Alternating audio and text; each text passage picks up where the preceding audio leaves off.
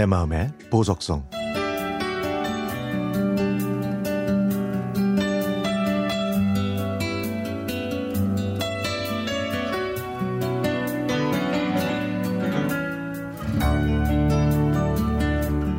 태우야 이리 와봐라. 금보가 은정아 이거 뭐라고 적혀 있는지 한번 봐봐 저희 자매가 항상 하는 일은 아버지가 주시는 종이에 적힌 글을 읽어드리거나 약의 용법, 용량, 이름, 효능에 대해 알려드리는 것이었습니다.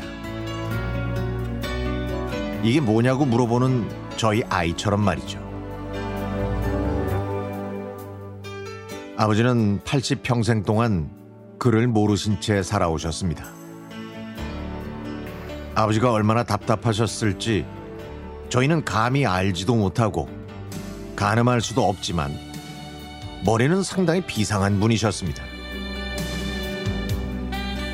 아버지께서는 글자 하나하나를 그림처럼 보신 다음에 그 특징을 기억하셨고 당신만의 방법으로 기억해서 세상을 읽으셨죠.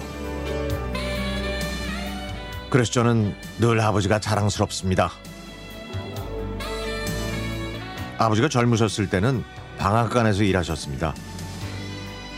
그 뿌연 먼지 속에서 남들이 하지 않는 일을 쉴 틈 없이 혼자 다 하셨고 고추와 수박, 참외, 깻잎 농사도 지셨습니다. 세상을 바라보는 선명한 글자 하나 읽지는 못하셔도 굳건히 살아오신 거죠.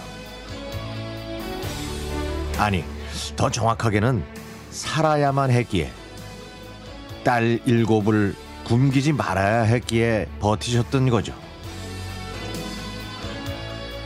그래서 저는 종종 아버지의 눈물을 보고 자랐습니다. 어른이 된 지금 그 눈물이 얼마나 뜨거운 것이었는지 알 것 같아요.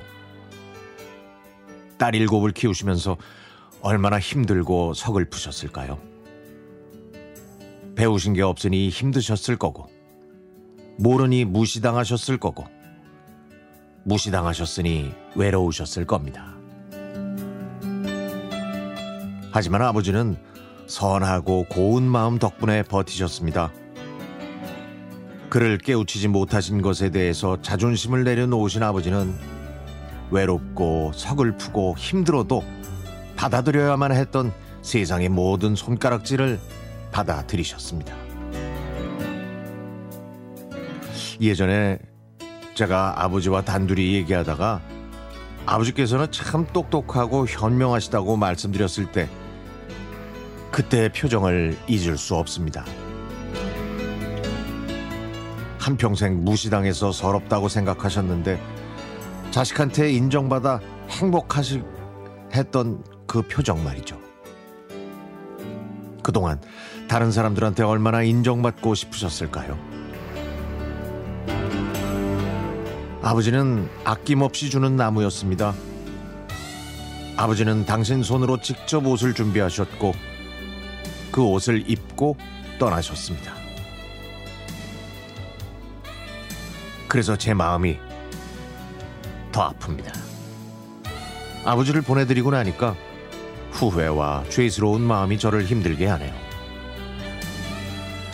아들을 보시려고 일곱 자매를 두셨지만 저에게 여섯 명의 형제를 주셔서 고맙습니다. 아버지께서 보여주신 마음 그대로 저희 일곱 자매 누구 하나 떨어지지 않고 단단하게 뭉쳐서 잘 지내는 모습이 천국에 계신 아버지가 제일 바라시는 모습일 겁니다. 그게 저희가 해야 할 일이고요. 아버지, 편히 잠드세요. 사랑합니다.